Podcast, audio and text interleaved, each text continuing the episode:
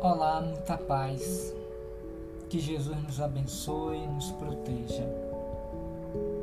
Hoje eu quero começar fazendo um questionamento a você que está me ouvindo. Normalmente, você pede conselhos ou você dá conselhos?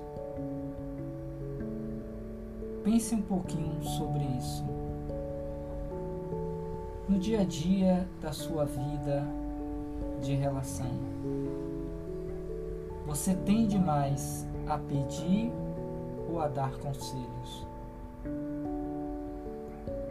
Porque de alguma sorte, todos nós assim o fazemos. Nos buscamos uns aos outros para nos ajudarmos mutuamente pois que a lei de sociedade é inerente a todos nós. E através dessa convivência em sociedade, seja na micro ou na macro, seja no ambiente doméstico, no ambiente de trabalho, ou ainda na via pública, nós temos esta tendência natural quando estamos com algum problema, com alguma dificuldade. Quando não dúvidas, nós recorremos, quando não temos claramente a resposta, a solução, tendemos a buscar ajuda com uma outra pessoa, o que é perfeitamente saudável, o que é perfeitamente normal. E esses conselhos nos ajudam não há dúvida quanto a isso. Mas é preciso que não nos esqueçamos de que a solução de nossos problemas está dentro de nós mesmos. Porque é a partir desse olhar para dentro que nós encontraremos quando sinceramente buscamos as respostas, o caminho mais correto a ser seguido. Isso porque a nossa voz silenciosa de nossa consciência, que é ao mesmo tempo, figurativamente falando, a voz de Deus dentro de nós, haverá de nos responder aquilo que é mais certo e aquilo que devemos fazer. Pois, conforme vemos em O Livro dos Espíritos, na questão 621, em resposta à questão de Kardec, as leis de Deus se encontram em nossa consciência.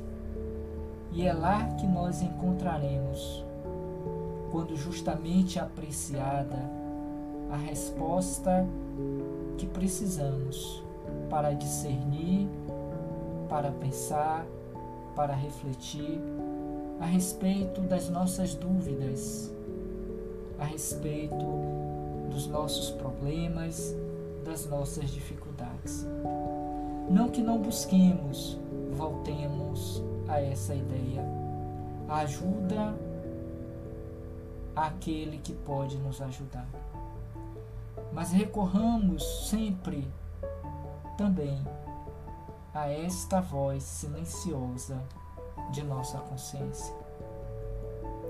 Não nos deixemos enganar, porquanto você será sempre o responsável pelo caminho que escolheu. Por mais que nos aconselhemos, a decisão será sempre nossa, seja no quesito positivo, seja ainda quando resultado negativo. Ninguém poderá prestar conta por você. E no nosso estágio de maturidade espiritual, já é possível discernir o certo do errado, do que devo e do que já não posso mais fazer. Portanto, procure viver acertadamente de acordo com a sua consciência.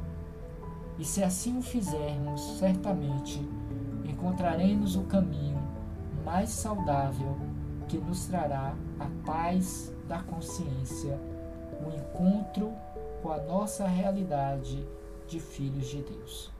Muita paz, muito obrigado.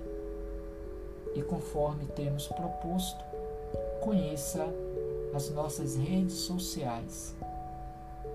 Muita paz.